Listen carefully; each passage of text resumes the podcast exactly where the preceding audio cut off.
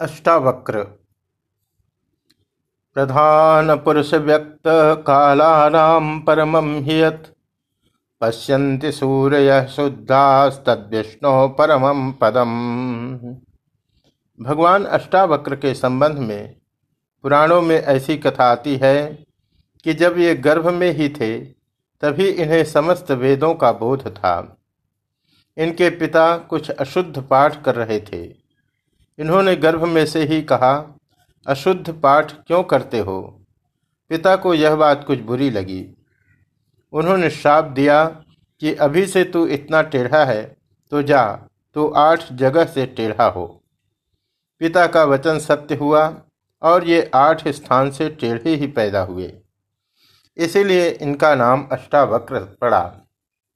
इन्होंने फिर विधिवत वेद वेदांत का अध्ययन किया। उन दिनों महाराज जनक के यहाँ एक पुरोहित रहता था। उसने यह नियम बना लिया था कि जो शास्त्रार्थ में मुझसे हार जाएगा, उसे मैं जल में डुबा दूँगा। बड़े बड़े पंडित जाते और हार जाते। हारने पर वह पंडितों को जल में डुबो देता। अष्टावक्र जी के पिता मामा आदि भी इसी तरह जल में डुबो दिए गए। जब ये कुछ सयाने हुए तो इन्होंने इच्छा प्रकट की कि मैं भी उस पंडित से शास्त्रार्थ करने जाऊँगा। इनकी बात सुनकर इनकी माता आदि ने बहुत मना किया, किंतु ये माने ही नहीं। सीधे महाराज की राजसभा में पहुँचे। इनके आठ स्थान से टेढ़े शरीर को देखकर सभी सभासद हंस पड़े, और उन्होंने जब यह सुना कि ये शास्त्रार्थ करने आए हैं, तब तो वे और भी जोरों से हंसे। अष्टावक्र जी ने कहा हम तो समझते थे कि विदेहराज की सभा में कुछ पंडित भी होंगे, किंतु यहाँ तो सब चर्मकार ही निकले। यह सुनकर सभी उनके मुख की ओर देखने लगे। राजा ने पूछा, ब्राह्मण, आपने सभी को चर्मकार कैसे बताया? यहाँ तो बड़े बड़े श्रोत्रीय ब्रह्मनिष्ठ, ब्राह्मण पंडित हैं। आप चर्मकार कहने का अभिप्राय बताइए। अष्टावक्र जी ने कहा, देखो आत्मा नित्य है, शुद्ध है, निर्लेप और निर्विकार है। उसमें कोई विकार नहीं, दोष नहीं, वह मुझमें है, जिसे उसकी परीक्षा है, वही ब्रह्म ज्ञानी है। पंडित है, उसे न पहचान कर जो चर्म से ढके हुए इस अस्थि मांस के शरीर को ही देखकर हंसता है, उसे उस आत्मा का तो बोध है नहीं, चर्म का बोध है, जिसे चर्म का बोध है, वही चर्मकार है।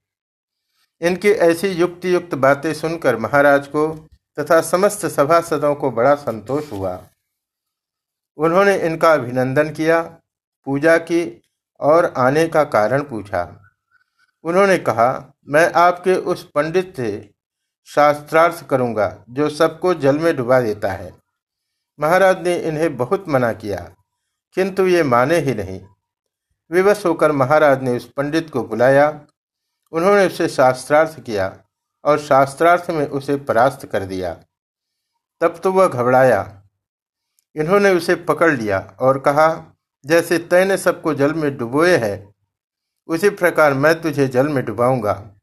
यह कहकर उसे जल में घसीट ले गए। उसने संतुष्ट होकर कहा ब्रह्मण मैं आपकी विद्वत्ता और पांडित्य से बहुत प्रसन्न हूँ। रह गई मुझे डुबोने की बात सो मैं जल में डूब ही नहीं सकता। मैं वरुण का दूत हूँ। महाराज वरुण एक यज्ञ कर रहे हैं।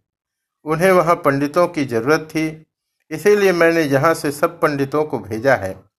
जिन्हें मैंने जल में डुबाया है, वे सब के सब जीवित हैं और वरुण जी के यज्ञ को करा रहे हैं। यह यज्ञ समाप्त हो गया। मैं उन सबको आपके सामने यहाँ लाता हूँ। यह कहकर वह वरुण लोक में चला गया।